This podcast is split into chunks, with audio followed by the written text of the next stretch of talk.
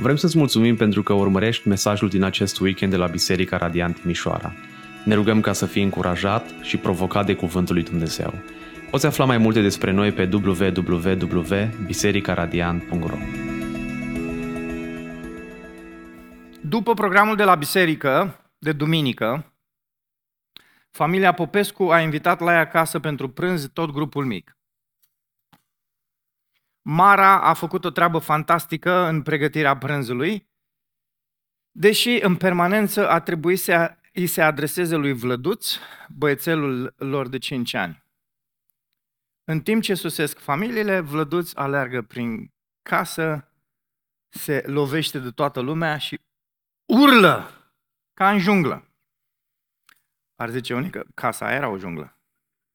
E cam dificil să porți ceva conversații în acest context. Oamenii tot soseau, dar le era destul de greu să aibă discuții pentru că Vlăduț deranja vizibil pe toată lumea. Vlăduț cu o voce care pretinde spune Mami, dăm covrigei! Doamna Popescu încearcă să-l convingă că îi va da puțin mai târziu. Însă Vlăduț începe să urle și mai tare. Atât doamna Popescu, cât și domnul Popescu, ca să nu zic fratele Popescu și sora Popescu, se simt rușinați. Mara îi spune soțului, ce ne facem?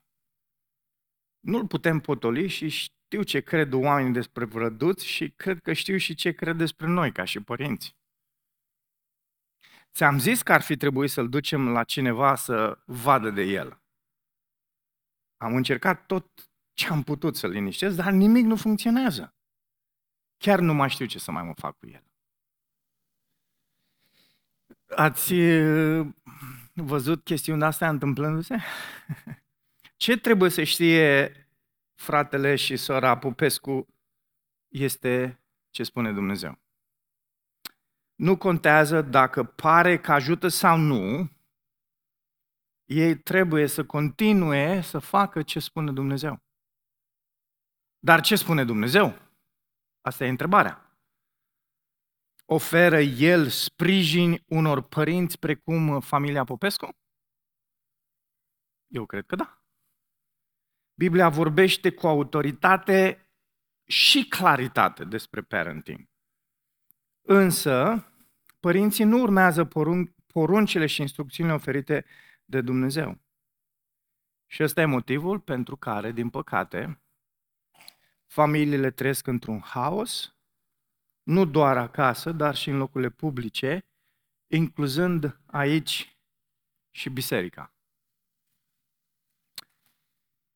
Uh, în sesiunea asta vorbim despre aceste responsabilități parentale, responsabilități pe care noi le avem pentru copii și e important să înțelegem câteva lucruri care sunt foarte, foarte importante.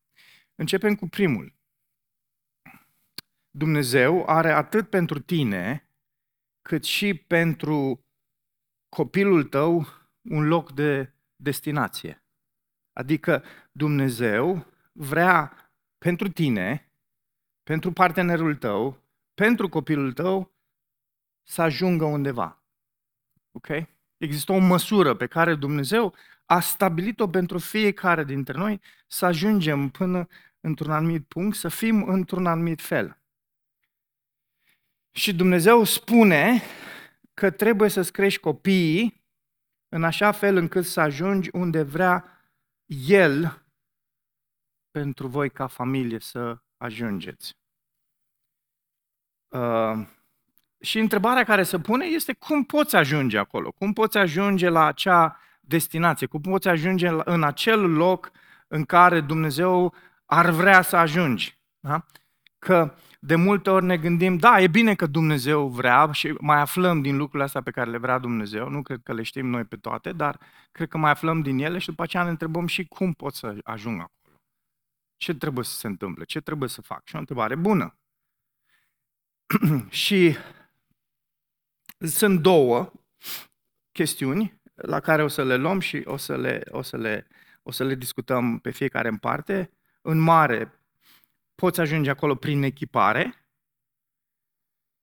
sau corectare strictă, dureroasă, așa cum avem în Evrei, în Evrei 12 cu 11, uh, sau prin instruire, cuvântul este nutateo în greacă, o corectare verbală sau o așezare în, la nivelul minții a lucrurilor pe care trebuie să le faci. Avem multe texte aici, Titus 3 cu 10, Coloseni 3 cu 16, Roman 15 cu 14. Instruiești sau povățuiești pentru a obține dedicare față de adevăr. Nu vrei să vezi doar o acumulare de informații, ci apariția unor convingeri interioare la nivelul inimii. În viața ta și în viața copiilor tăi. Și cuvântul pentru convingere este, de fapt, credință. Da? Uh, avem uh, și textul din Roman și textul din 1 Corinteni, de exemplu, Cornelescu traducea încredințare, în netere se traduce convingere. Uh, cuvântul în greacă este credință. Să ajungem să fim oameni care au credințe ancorate în adevăr și de asemenea pentru copiii noștri să aibă aceleași seturi de credințe care sunt ancorate în adevăr.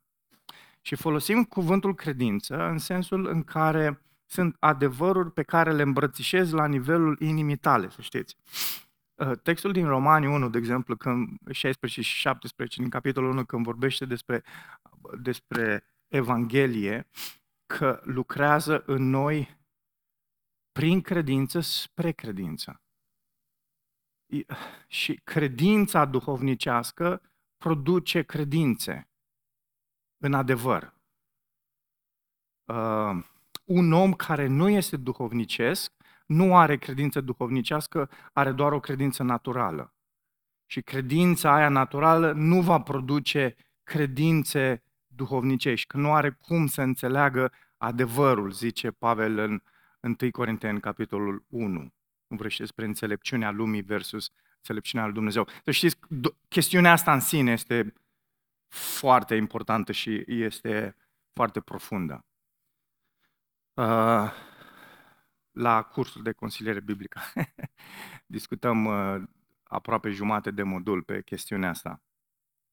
De ce învățăm? De ce îi povățuim pe copii? Uh, pentru că vom da socoteală. Noi, 2 Corinteni 5, 9, 10, vom da socoteală pentru felul în care îi povățuim pe copiii noștri. Este o chestiune serioasă. Noi facem ceea ce facem în parenting pentru că știm că suntem responsabili înaintea lui Dumnezeu. De fapt, eu stau aici la învon și predic și știu că ceea ce spun este foarte serios. Eu nu predic și nu vorbesc și nu țin un discurs în fața voastră, ci în fața feței lui Dumnezeu. 2 Corinteni, capitolul 2, ultimul verset, când Pavel introduce faptul că noi suntem slujitori în contextul noului legământ, vorbește despre asta în capitolul 3, la sfârșitul capitolului 2, el zice, eu slujesc ca unul care sunt în fața feței lui Dumnezeu, așa zice el. Poate fi tradus sau în prezența lui Dumnezeu.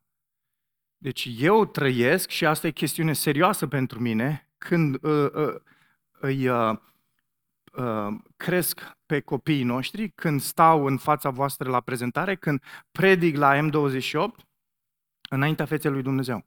Asta contează cel mai mult pentru mine. Ce spuneți voi despre mine nu contează. În contrast cu ceea ce zice Dumnezeu. Pentru mine contează ce spune Dumnezeu. Și ce spune Dumnezeu este obiectiv. Și avem în cuvântul Lui. Acolo ne întoarcem și spunem ce zice Dumnezeu despre ceea ce eu spun. Da? Și o chestiune extraordinar de importantă când vine vorba despre parenting. Copilul tău are o natură păcătoasă și trebuie învățat. De ce îi învățăm? De ce îi învățăm? Pentru că suntem convinși că această cale a lui Dumnezeu este cea mai bună. Psalmul 1, da, de la 1 la 3. Credem că este calea cea mai bună. Coloseni 2 cu uh, 18, pentru că ai un scop în minte. Și apoi, care e o chestiune foarte importantă, din păcate puțin uh, manifestată printre noi, pentru că vrem să le oferim o perspectivă biblică asupra lumii. Motivul pentru care îi instruim pe copiii noștri și îi povățuim este că vrem ca copiii noștri să înțeleagă ce spune lumea despre păcat, despre sex, despre uh, budism, despre hinduism, despre moarte, despre viață, despre război. Ce spune Biblia despre toate lucrurile astea? Ce spune lumea? Ce spune LGBTQ despre lucrurile astea? Și apoi ce spune Biblia despre lucrurile astea? Ce, spun, ce vor spune prietenii tăi despre sex? Ce spune Biblia despre asta? Astea sunt discuții pe care trebuie să le ai în parenting, creșterea copiilor. Și cred că o chestiune care lipsește foarte mult în general în mediul evanghelic este această worldview, așa este el numit în limba engleză. În Statele Unite este foarte întâlnit în, în tot ce înseamnă școlarizare, în programă. La noi lipsește cu desăvârșire, inclusiv în seminar. Nu există nicio, niciun curs despre perspective asupra lumii. Și noi nu știm să argumentăm ceea ce credem, de multe ori pentru că nu știm ce credem și nu știm ce cred nici ceilalți și suntem foarte în ceață. Și atunci revin, când vine vorba despre creșterea copiilor, de ce îi învățăm, e foarte important, pentru că vrem să le dăm o perspectivă biblică cu privire la ce înseamnă viața. Hai să le luăm în detaliu acum, da? Le luăm pe rând.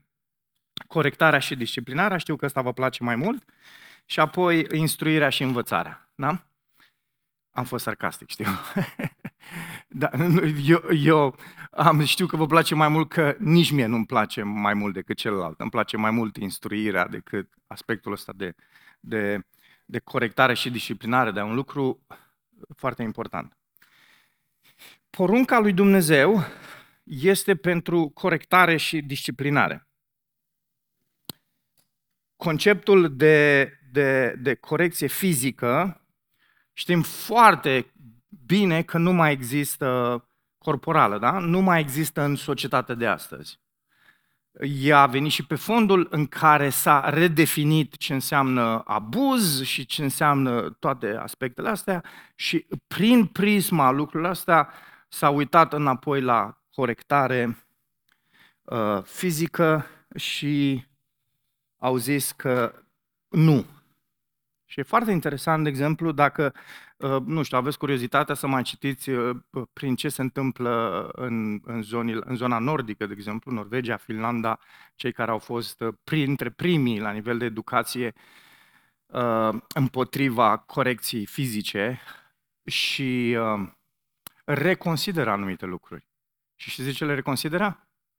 Pentru că rata sinuciderilor în rândul adolescenților este scăpată de sub control. Și se întreabă ei, oare este ceva ce facem greșit? Și răspunsul nostru este da, este ceva ce faceți greșit. Nu există niciun fel de uh, marginalizare, niciun fel de teritoriu prescris al autorității în viața copilor, lăsați pe copii liberi să trăiască cum doresc ei și ăsta este motivul pentru care când copilul nu mai are granițe și tot explorează, explorează, la un moment dat zice, wow, nu mai înțeleg nimic din viața asta. Și ajung să-și pună capăt zilelor și, din păcate, ajung să trăiască niște drame societățile astea. Nici noi cred că nu suntem departe de asta. Ehm, dacă spui astăzi că aplicarea anuielei este necesară, înseamnă că admiți că îți abuzezi copilul. Și știm, în unele contexte este împotriva legii, e neconstituțional. Am ținut un seminar pe parenting în Viena. Și în Austria este împotriva legii. Și a fost foarte interesant să țin seminarul ăla într-o biserică, să vorbesc despre nuia Spre bucuria mea ă, a fost ă, minunat să văd părinți care foloseau nuiaua, deși știau că este neconstituțional, un, majoritatea dintre ei cetățeni austrieci chiar.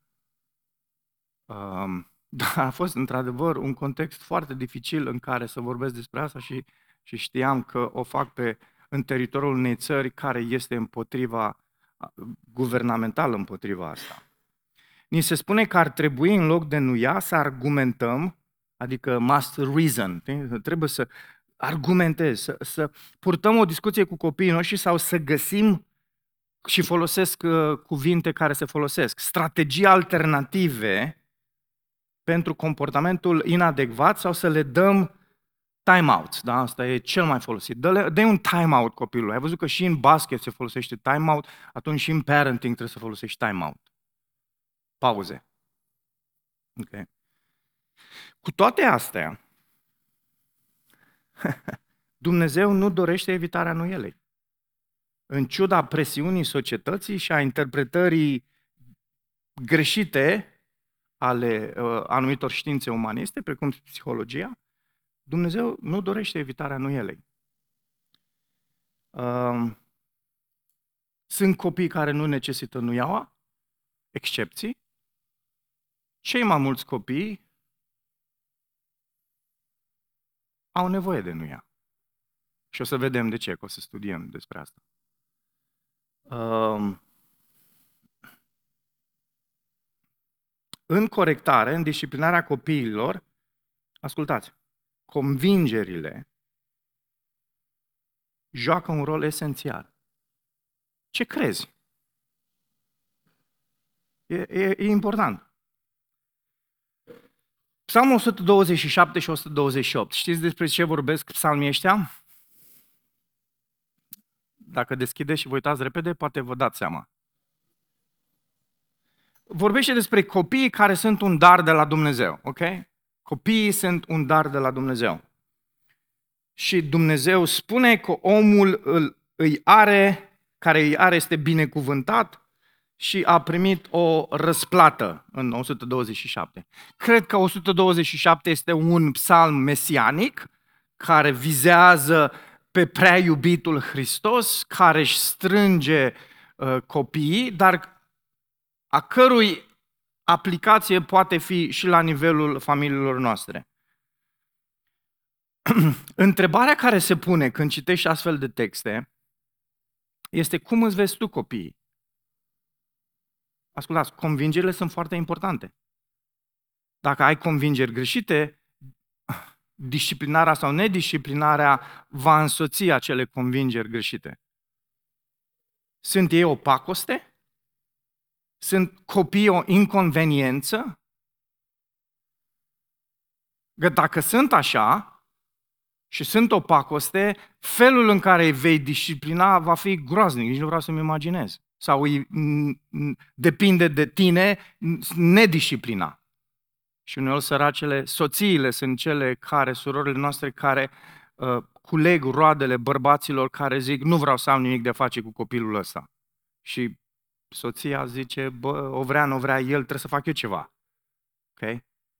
Și familia este cu totul, să folosim un termen care ne place nouă, disfuncțională, dar este în felul în care Scriptura zice că nu trebuie să funcționeze.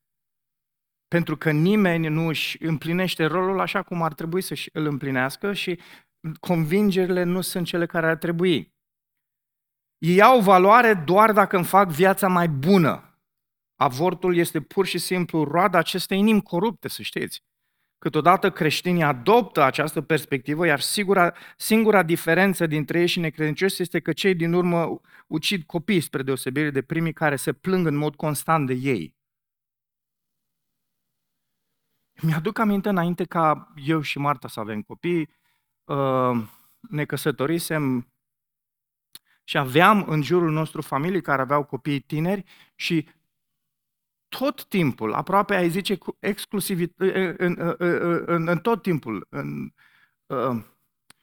se plângeau de copiii lor. Tot timpul se plângeau. Noi nu discutai odată cu ei ceva că se plângeau de copii.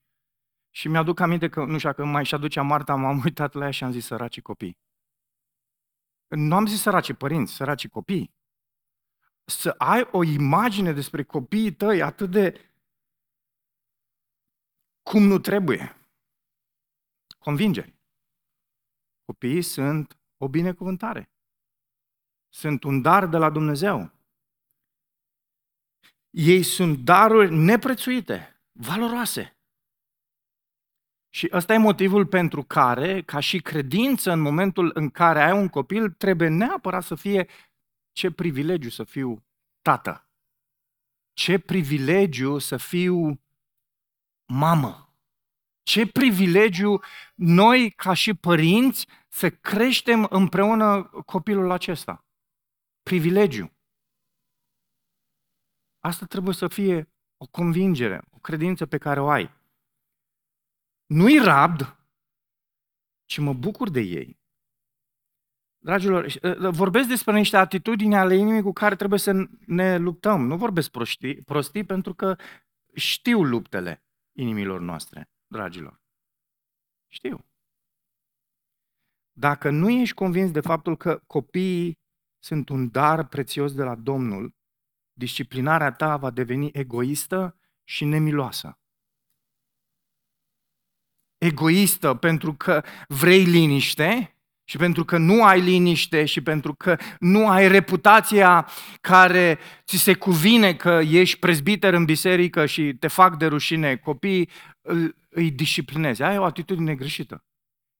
Tu nu-i disciplinezi din cauza aia, ci îi disciplinezi pentru că vrei să copiii tăi să devină închinători în duc și în adevăr Domnului și vrei să-i aducă gloria lui Dumnezeu prin viața pe care o trăiesc. Și tu ești unul responsabil și ăsta e motivul pentru care faci asta. Nu că vrei să ai tu o reputație bună în biserică. Copiii noștri, în general, sunt cuminți. În general. De-abia ne mutaserăm la M28 și de-abia, de fapt, aveam aproape un an de zile că tocmai se construise mitul că uh, copiii, păr- uh, copiii familiei sotiri sunt perfecți, ei nu păcătesc niciodată. Da, în fine, trebuia să ne întrebe pe noi, că am fi zis. Și noi avem două servicii, S1 și S2. Între ele, camerele, camera rămâne dată drumul.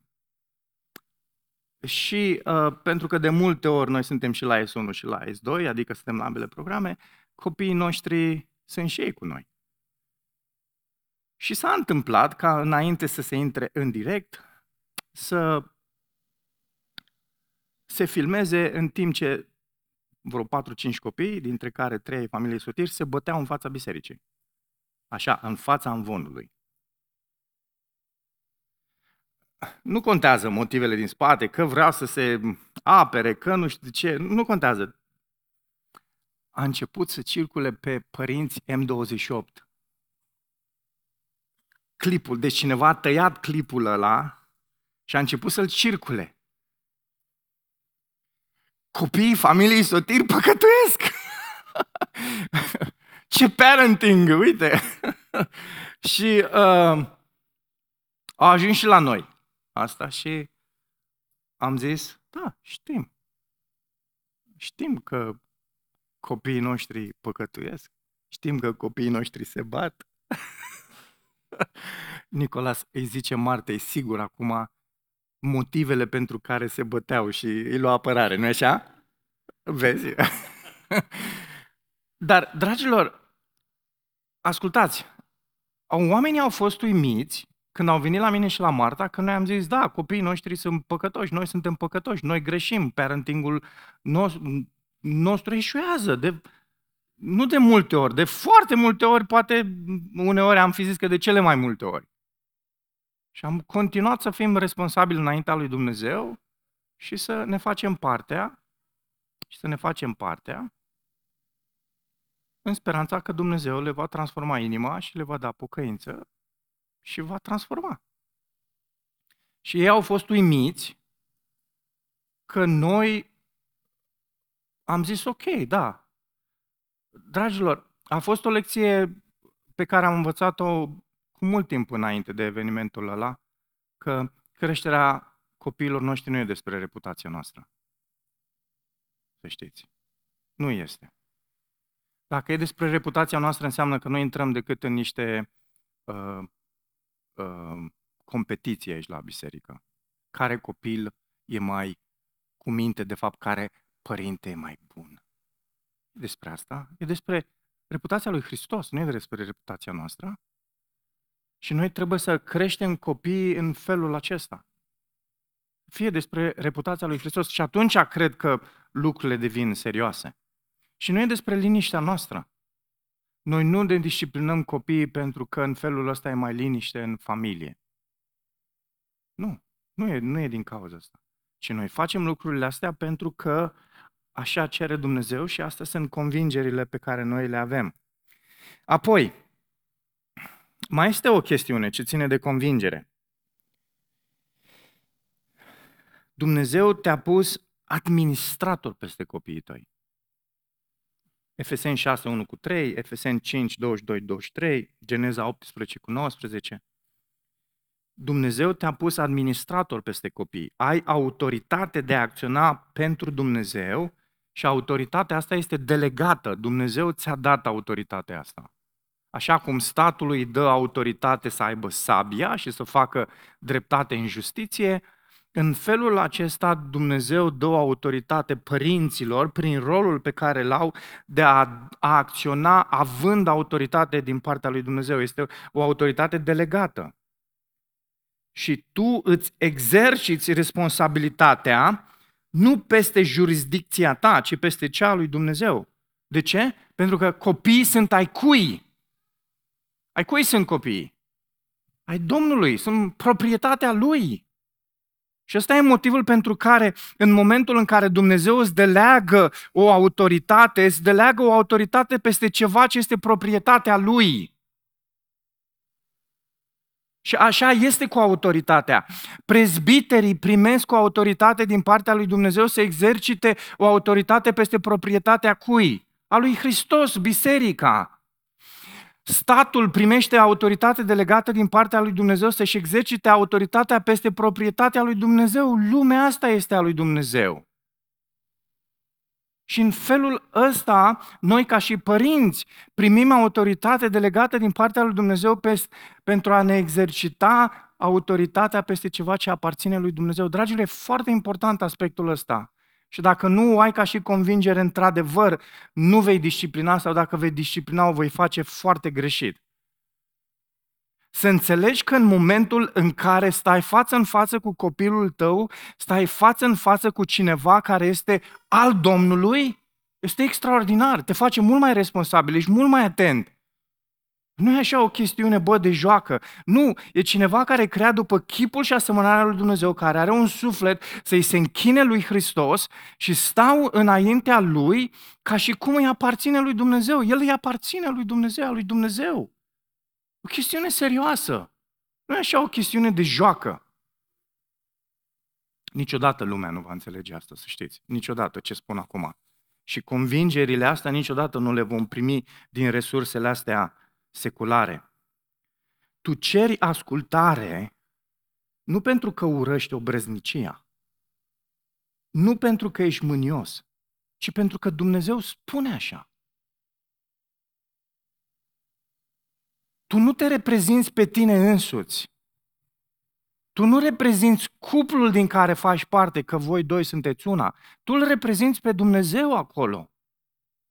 Tu faci ceea ce Dumnezeu spune.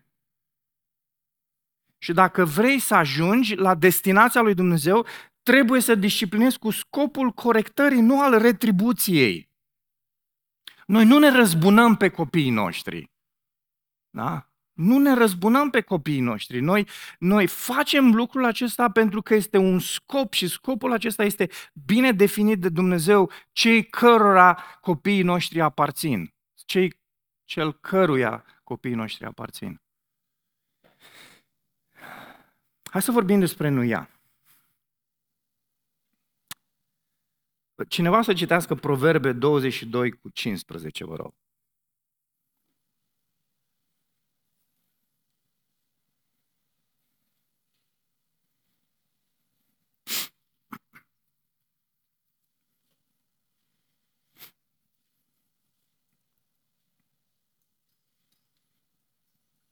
Poate să citească cineva?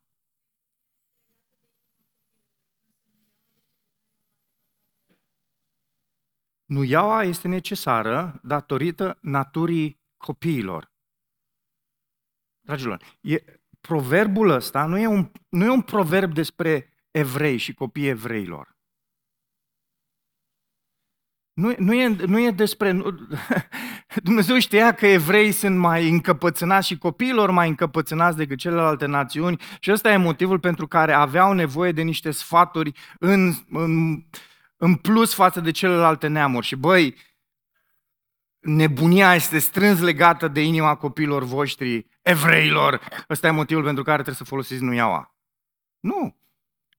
Toți copiii, noi toți, evreu sau neevreu, avem nebunia, demența care însoțește această ieșire din realitatea lui Dumnezeu pentru că vrem realitatea noastră, vrem adevărul nostru când de fapt e minciuna noastră și pentru că avem asta așa de rău lipită de inima noastră, Biblia zice calea către a, lipi, a dezlipi chestiunea asta de inimă este prin nuia.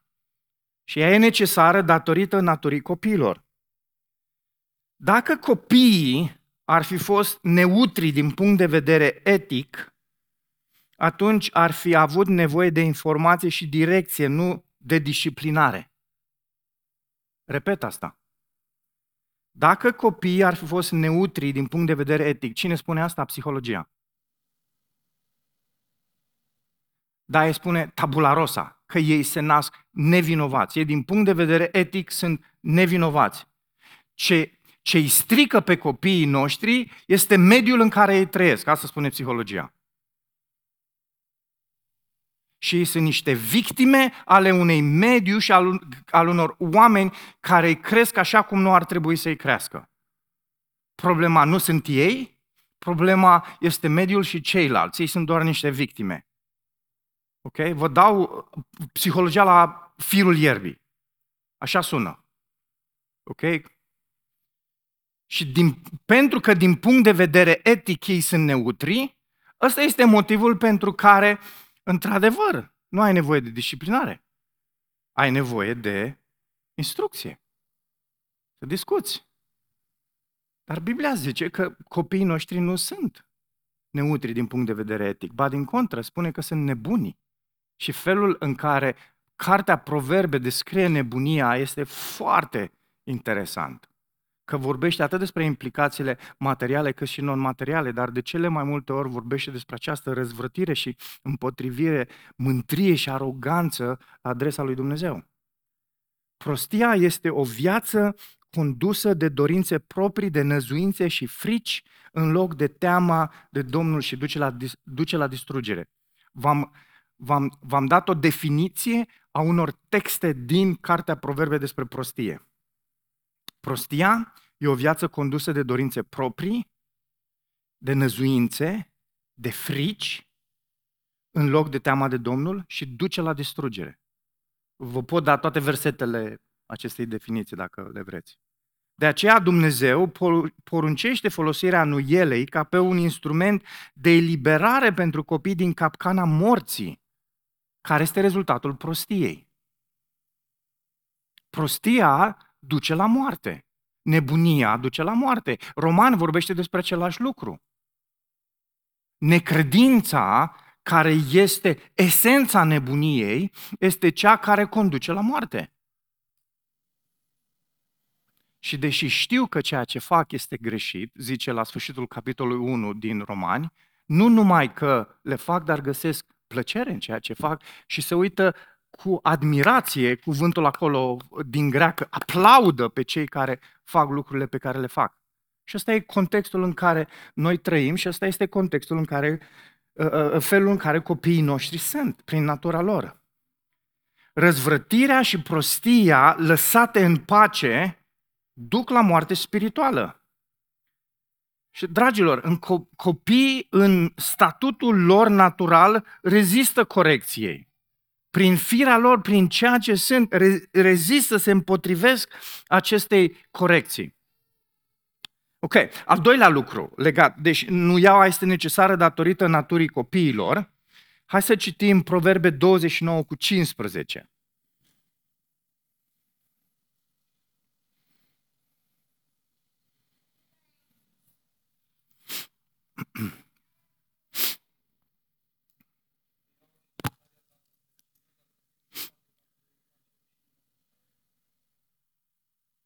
Amin? Mulțumesc! Chiar credem noi versetul ăsta? Chiar credem noi versetul ăsta? Că nu iaua dă înțelepciune. Dar că un copil lăsat de capul lui, în mintea lui, Romani 1, aduce rușine mamei și părinților. Chiar credem noi versetul ăsta? Vorbeam de convingeri mai devreme, vă aduceți aminte? Un copil care nu se supune autorității parentale acționează prostește, trăind o viață care duce la moarte. Și ascultați, am putea avea o sesiune doar pe chestiunea asta. Ce a făcut familia modernă a fost să reinventeze aspectul autorității parentale și a transmis autoritatea, de fapt, copilului și a zis, tu ești Dumnezeu, tu faci ce vrei. Vorbim de societatea noastră modernă. Care e rezultatul? Păi rezultatul îl vedeți, de exemplu, în Statele Unite. Defund the police. Da? Nu mai trimitem, nu mai plătim fonduri poliției. Ce s-a întâmplat acolo? Și nu doar acolo. Oamenii se întorc împotriva autorității guvernului, împotriva poliției, nu mai vor poliție. De fapt, nu mai vor autoritate. Ok? Și ce se întâmplă este o, reform, o, o reformatare a, a societății care a pornit pe fundul ăsta al familiei. Foarte interesant, că societatea e formată din familii, din își dorește, nu își dorește lucrul ăsta, societatea este formată din familii. Ca familia a fost reinventată, vedeți, societatea a fost reinventată. Dar copiii nu se supun autorității parentale și acționează prostește și își consumă, își văd apoi toate consecințele acestui lucru. Nuiaua aduce înțelepciune prin faptul că oferă o demonstrare imediată, tactilă a prostiei răzvrătirii în momentul în care copilul tău a luat paharul și l-a spart pentru că nu ai vrut să-i pui puțin uh, suc de mere acolo și a sfidat autoritatea ta, în momentul în care îl iei pe copil și te duci într-un loc uh, bine stabilit de la început cu el și discuți și aplici disciplinarea, și și transmite acel simplu fapt copilului, tata este autoritate aici. Noi zicem șeful, dar e autoritatea delegată din partea lui Dumnezeu. Felul în care tu ai acționat e prostește. E prostește. Uite cum ai fi putut acționa. Uite ce aș fi putut să, să, să fac eu. Uite cum s-ar fi putut întâmpla lucrurile. E o demonstrație imediată pentru copil a ceea ce a făcut prostește. Și dacă ar fi doar verbal, doar verbal, și nu ar fi și fizic, copilul ar avea mai multe șanse să uite evenimentul ăla și zici, a, asta e motivul pentru care îi aplicăm nu iaua? Nu, îi aplicăm nu iaua în primul rând pentru că Biblia spune așa și pentru că Dumnezeu spune așa, El știe cel mai bine că felul în care nu iaua îi va aminti copilului, aia o va face în, într-un mod în care îi va da înțelepciune. Ai ceva de comentat la asta? Nu. Dacă Biblia zice așa, cred lucrul ăsta. Și Știți ce e interesant? Că statisticile arată lucrul ăsta. Vorbim de disciplinare, disciplinare. Nu de uh, revenge, nu de, nu de nu, nu, nu răzbunare, nu, ci vorbim despre o disciplinare făcută într-un mod biblic. Și să știți că sunt părinți necredincioși care fac o disciplinare biblică paradoxală. Și de ce? Că este harul comun al lui Dumnezeu prin modul în care mânia lor sfântă, și ai zice, cum un om necredincios poate să aibă o mânie sfântă? Poate. Pentru că mânia sfântă este mânia care este spre gloria lui Dumnezeu, nu spre, uh, spre gloria unui om. Și faptul că în viața copilului acelui s-a întâmplat ceva ce îl onorează și glorifică pe Dumnezeu, e interesant ce se întâmplă. Eu am trăit asta în, în viața mea. De vreo două, trei ori. Am avut un tată foarte absent în viața mea. N-a fost niciodată cu mine în parc, n-a fost niciodată cu mine la școală, uh, dar care mi-a aplicat disciplinare de câteva ori și în niște momente foarte interesante ale vieții, care au fost însoțite de mânia sfântă a lui Dumnezeu. Și au fost momentele care, mi-aduc aminte, eram neconvertit, aveam un prieten din lume și mergeam în bar cu el și beam, beam și la discotecă. Și într-o noapte de revelion ne-am planificat noi să facem uh, o grămadă de lucruri în noaptea aia, să întoarcem cartierul cu susul în jos. Și tatăl meu, deși eram adolescent deja, eram la începutul adolescenței de seamă cu Nicolas, 11-12 ani, 13 ani pe acolo. Și tatăl meu mi-a interzis să merg. Eu niciodată nu l-am văzut pe tata atât de calm. Și am rezistat, am vorbit urât și tata a zis, mergi la tine în cameră. Gândește-te la toată scena asta pe care ai făcut-o acum. și acum când mă gândesc la asta, zic, băi, sigur a fost tata sau a fost posedat acolo? Adică posedat bine. e, e, e, e extraordinar. Și eu îi zic, nu mă duc la mine în cameră. Nu mă duc la mine în cameră. Sunt adolescent, vreau să-mi trăiesc viața. Și tata zice, dacă vrei să trăiești viața la mine în casă, foarte calm, adică mi-e greu să exprim. Deci o faci și în termenii mei. Uite ce propunere am pentru tine. Fie te duci la biserică, uh, sora mea mergea la biserică deja la baptiști, zice, fie te duci cu sora ta la biserică, fie stai cu noi acasă. Și te mai gândești în cameră, te mai duci la ce ai făcut. Mi-am zis, mai bine o duc la biserică, bagă-ți o gagică pe acolo, o fată, ai văzut ce fac, prostii nu știu ce.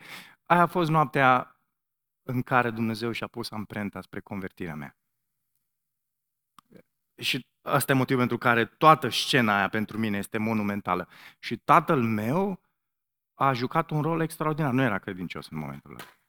S-a pocăit puțin mai târziu. Explic asta. Explic asta. A, făc, a fost un parenting la carte. Ca la carte. Adică dacă ai fi deschis Biblia și ar fi tata, da, tatăl meu a împlinit tot ce trebuia împlinit acolo. Nu interesele lui, uh, n-a fost despre el, a fost doar despre Hristos și gloria lui și uh, a jucat un rol extraordinar în viața mea. Uh, ăla a fost unul dintre ele. A fost un alt moment în care, puțin mai devreme, în care acolo a implicat o nuia și lacrimi. Dar E, e incredibil în viața mea cum Dumnezeu a folosit momentele astea și le-a folosit spre gloria Lui și spre binele meu veșnic. Așadar, în viața mea am trăit chestiunile astea. Și când citesc Biblia, ele îmi sunt confirmate prin felul în care ele au avut loc în viața mea și am văzut întâmplându-se în viața multor altora. Uh, Așadar, Biblia a căpătat nuanțe de trăire în viețile multora și slavă Lui. Cred că cei mai mulți dintre voi ați luat nu ele la fund. Nu ți și rău. Nu ți și rău. Poate ziceți, Nicu, nu, nu mă cunoști cât de disfuncțional sunt. Sunteți bine.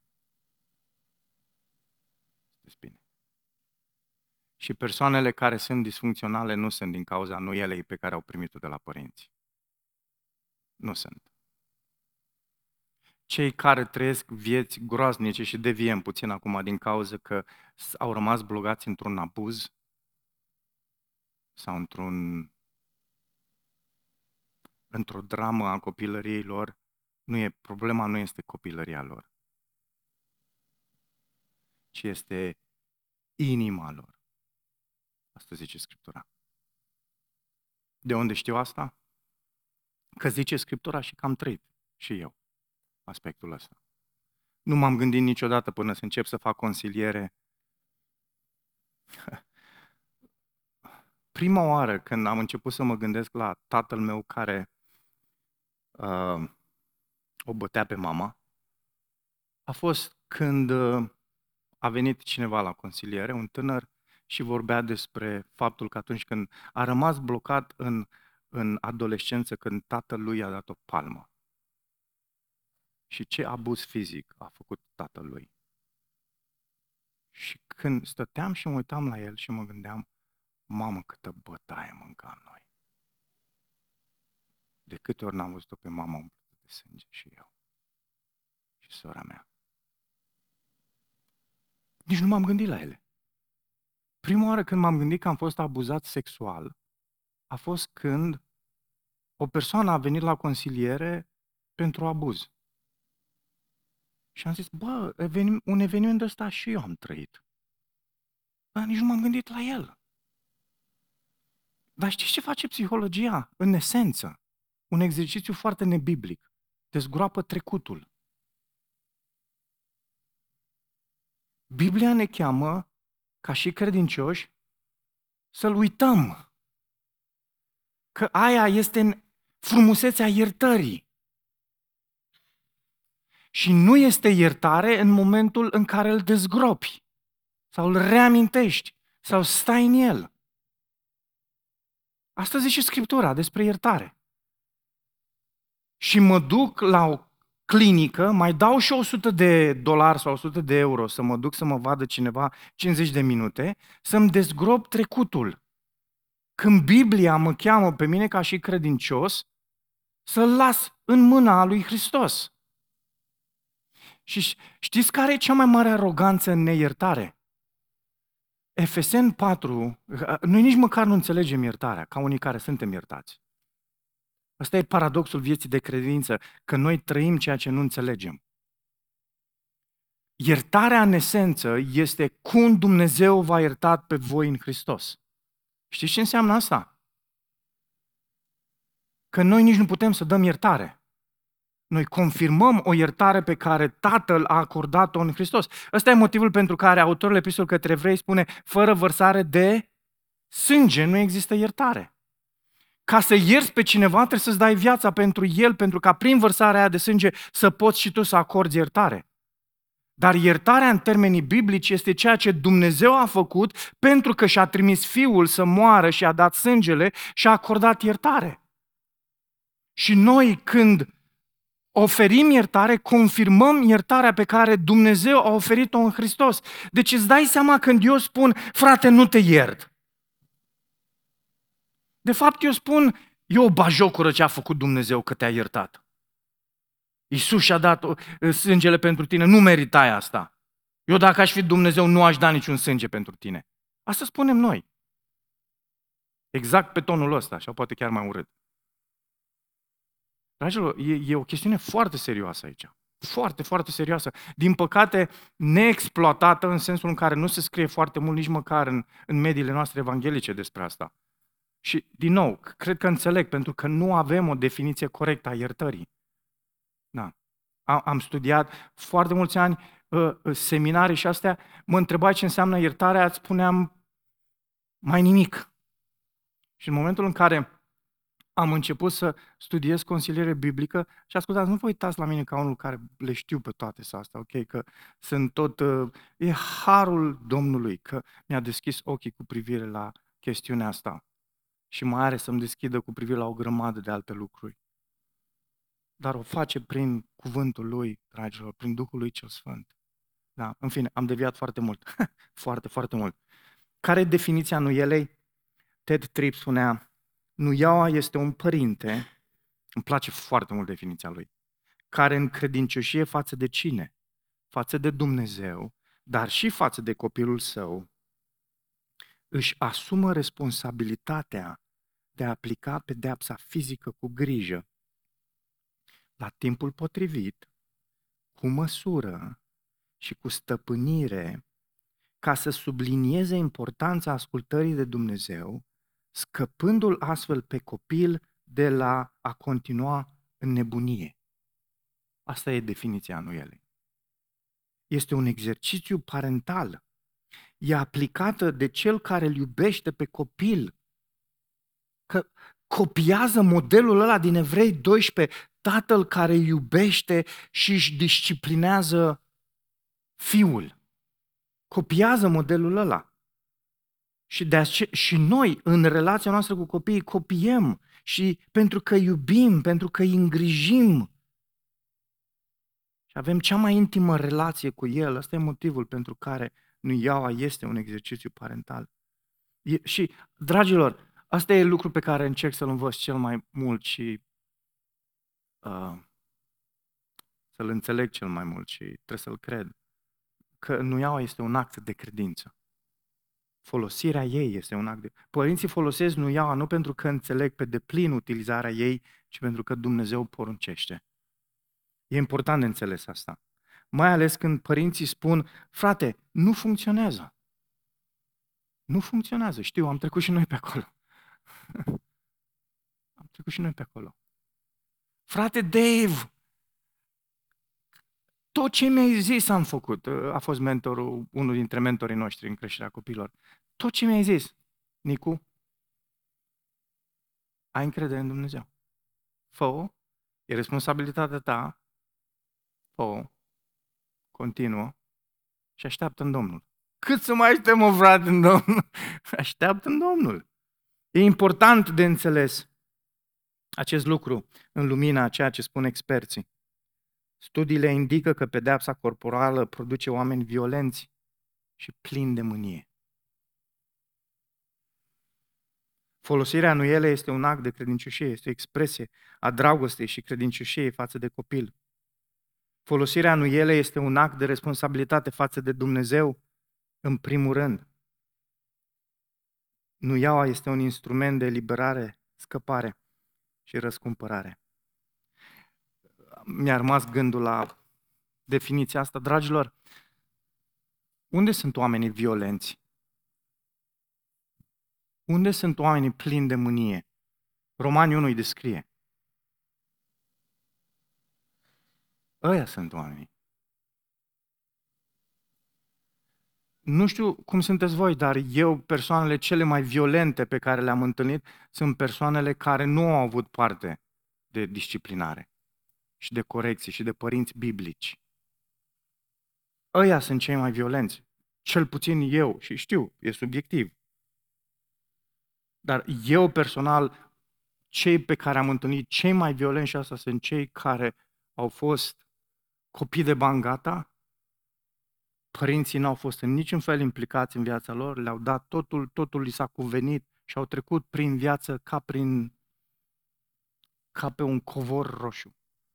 Și așa cei mai violenți, cei mai agresivi, plini de mânie, cred că li se cuvine totul. Părinții au fost cu totul absenți din viața lor, inclusiv la nivel de disciplinare. Biblică sau nebiblică? Da.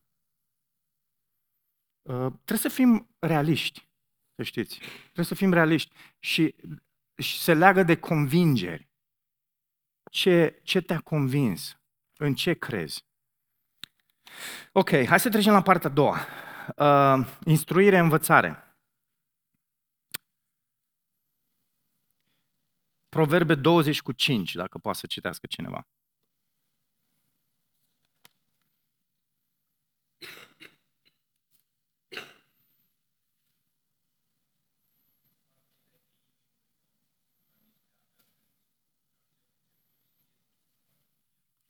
Cel priceput știe să scoată din ce?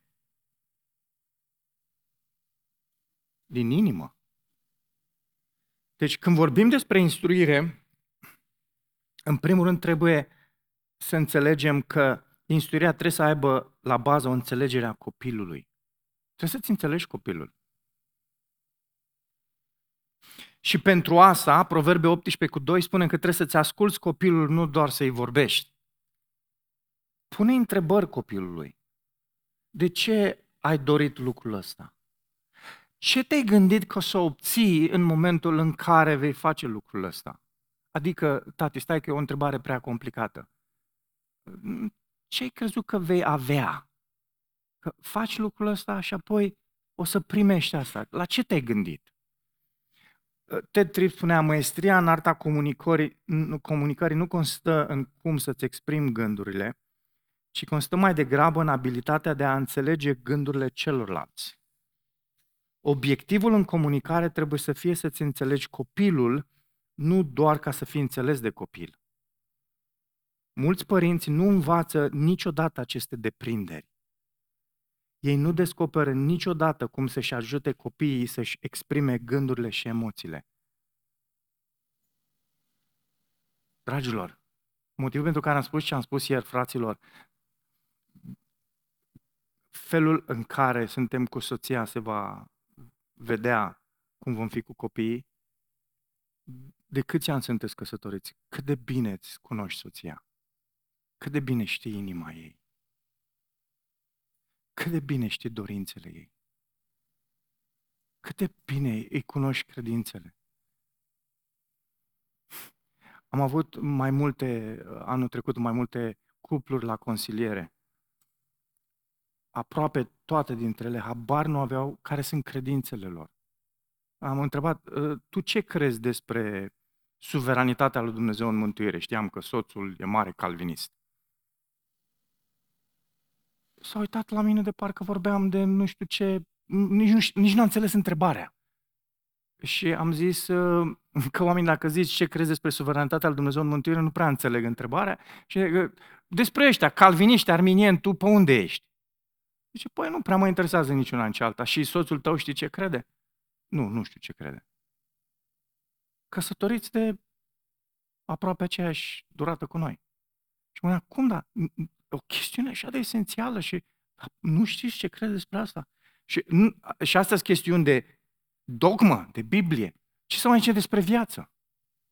Știi? Ce crede soția despre îmbrăcăminte și modestie?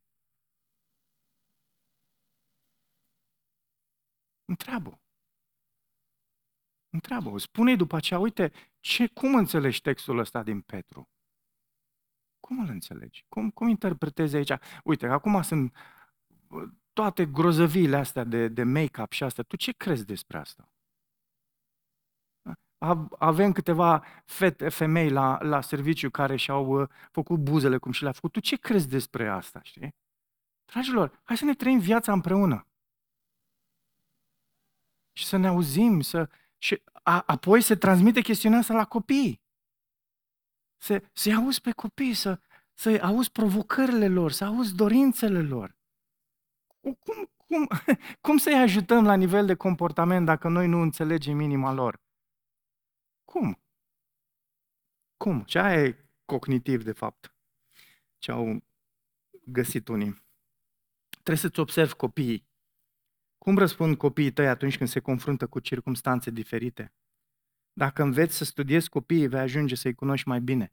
Necesită timp. Învață să pui întrebări copiilor tăi. Învață să pui întrebări care să le scoată la iveală inima. Treci peste da și nu pentru ca să le cunoști fricile, dorințele, ce iubesc, ce urăsc. În timp ce îți observi copiii, învață să pui întrebări care adresează de ce fac lucrurile pe care le fac atunci când știu că sunt observați. Dezvoltă o relație de dragoste cu copiii tăi. Copiii tăi vor primi mustrare și disciplinare mai ușor dacă știu că îi înveți pentru că iubești. Implică-te în viața lor. Iubește-i, caută-i, roagă-te cu ei. Ești la plimbare, ești cu bicicleta, scoate la un suc, scoate la o înghețată, plimbă-te cu el. Alea sunt momentele cele mai minunate să pui întrebări copiilor. Am văzut că ți este rușine când mergem într-o casă străină. Tu de obicei vorbești mult. De ce? De ce faci un pas înapoi? Ascultă-l. Ascultă-l. Vezi ce spune, vezi ce spune despre dorințele lui. Corectează, conectează-te cu copiii tăi. Încearcă să înțelegi de ce se comportă diferit în funcție de situație. Încearcă să le pătrunzi universul lor interior. Dragilor, știu că sună așa foarte tehnic ce zic acum, dar este, este după mine aproape secretul în creșterea copiilor și în relația de soț-soție, să știți. De foarte multe ori, soțiile noastre trăiesc cu niște străini în casă. Și noi la fel.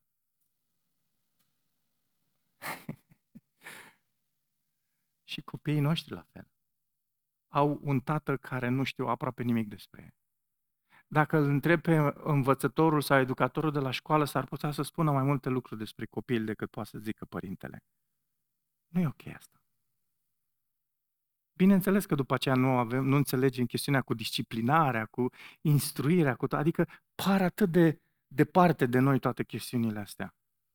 Da, dragii mei, haideți să facem lucrul ăsta. Noi toți trebuie să creștem aici, trebuie să creștem, trebuie să creștem în relațiile cu soțiile, în relațiile cu copiii. Care e contextul biblic al instruirii? 2 Timotei, capitolul 3, era textul cu care vreau să termin uh, aseară și am uitat cu frații că ne-am dat la o discuție bună. Unul dintre frații a întrebat, frate, dar cum arată bărbatul biblic? Și ne-am pierdut și am terminat, am vorbit toată seara despre aia. 2 uh, Timotei, capitolul 3, 15, 16 și 17. Este unul dintre, pentru mine, unul dintre pasajele cele mai importante din Noul Testament. Dacă poate să citească cineva. Despre experiența unui om deosebit, Timotei.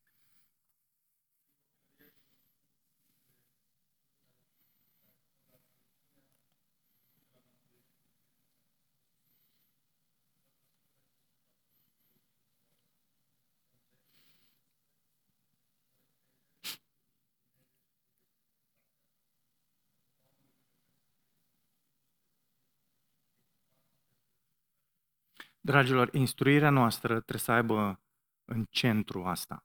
Asta trebuie să fie conținutul instruirii noastre. Scriptura. Asta. Ă, există o tendință socială aproape neînțeleasă pentru mine. Se vorbește foarte mult despre timp, timp petrecut în familie și așa. Adică e interesant, inclusiv în, în societăți precum ă, cea din Canada, de exemplu vorbește mult despre a petrece în familie și asta și, și uh, aud și în jurul meu, în București, chestiunea asta, să petreci timp cu familie. Ok, dar ce faci? Ce, ce petreci timp cu familia? Te uiți, te uiți pe Netflix? Uh, ce faci împreună cu familia? Uh, acum, nu citim Biblia de dimineață până seara cu familia, știi? Mai jucăm și un hit the deck sau un uh, Catan sau un, adică, dar uh, noi trebuie să ne gândim că timpul cu familia, dacă e să fie instruire, trebuie să aibă un conținut. Și conținutul ăla trebuie să fie Scriptura. Și e foarte interesant aspectul ăsta, că învață Evanghelia din Scripturi și apoi învață adevăruri din Scriptură despre mântuire, despre alegere, despre păcat, despre providența lui Dumnezeu, despre atributele lui Dumnezeu. Mi-am notat aici. Învață adevărul practice din Scriptură. Despre atenție, despre respect, ascultarea față de părinți, valori, standarde, cum să administreze, cum să fie administrator bun, cum să rezolve problemele biblic, cum să ia înțelegeri, ă, ă, alegeri înțelept, cum să iubească pe alții, cum să le slujească altora, cum să răspundă încercărilor, cum să răspundă suferinței, cum să răspundă atunci când sunt bonlavi, cum să răspundă răul cu bine când sunt persecutați. Învață aspecte ce țin de problemele inimii care se văd la suprafață, teama de oameni, pofta după acceptare, viață ușoare. Învață aspecte ce țin de comportament. Doamne, o listă extraordinar de lungă. Da, vă dau. Dar asta trebuie să fie chestiuni pe care trebuie să le avem în vedere când vorbim despre copiii noștri. Vrem alții să învețe lucrurile astea? Nu am vrea noi să învățăm lucrurile astea? Da. Cum îi înveți pe copii? Cu întrebări și răspunsuri. Am foarte multe pasaje din Scriptură, vă pot trimite materialul ăsta, de pot să-ți trimit ție materialul. Am trecut peste foarte multe pasaje, toate chestiunile astea sunt ancorate în Scriptură, să știți. Și pot trimite luat, eu, chiar e mult material la sesiunea asta.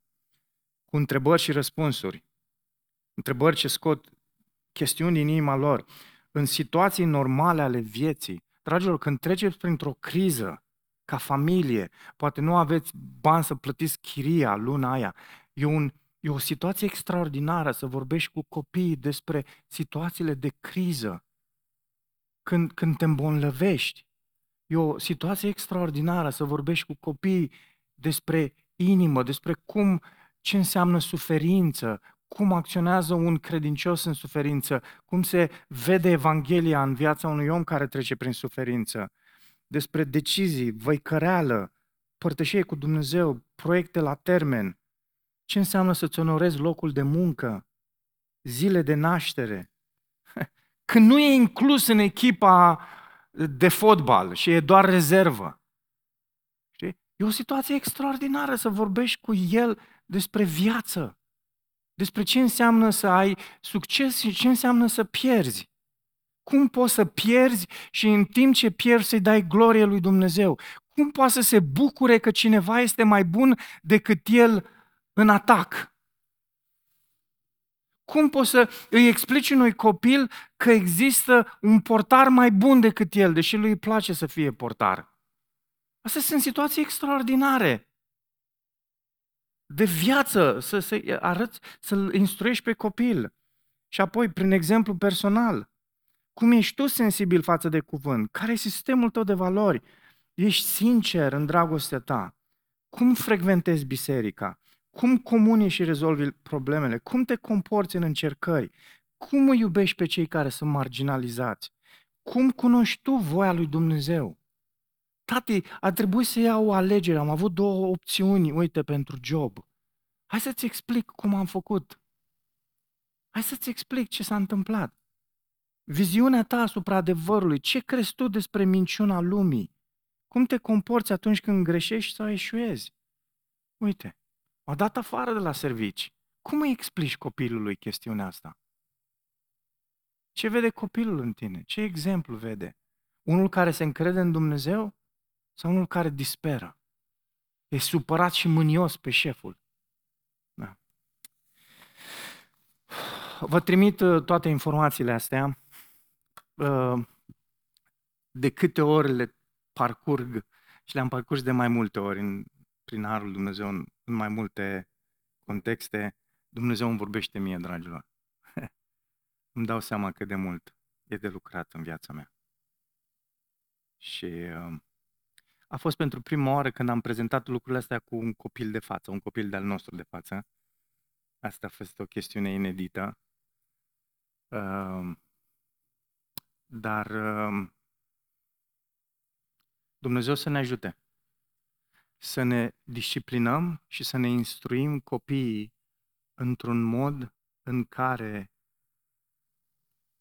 Dumnezeu este glorificat, dar copiii noștri vor deveni instrumente ale adevărului într-o societate atât de întunecată și plină de minciună, de neadevăr.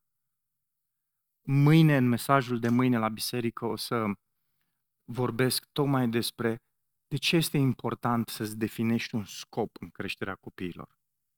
Și o să discutăm aspecte care trebuie să facă parte din scopul ăsta. Să crești în minte având un scop în creșterea copiilor tăi. O să ne uităm pe niște texte, toate dintre ele. A? Cum ar fi copiii noștri să fie unii care nu doar că sunt credincioși, dar în, aici în Timișoara sunt oameni care mânuiesc Scriptura, care cunosc valorile creștine, care care înțeleg care e perspectiva lui Dumnezeu cu privire la lume. Eu cred că Timișoara ar arăta mult mai diferit dacă Dumnezeu ar binecuvânta familiile noastre cu copii care să devină așa. Nu credeți? Eu așa cred. Da, eu așa cred. Și hai să ne rugăm pentru asta. Ca Dumnezeu să facă lucrul ăsta. El nu e obligat să o facă, dar dacă o face, ar fi extraordinar. Dar este alegerea lui ce face. Și indiferent de ce face, Dumnezeu e bun, e înțelept și suveran. Amin? Amin.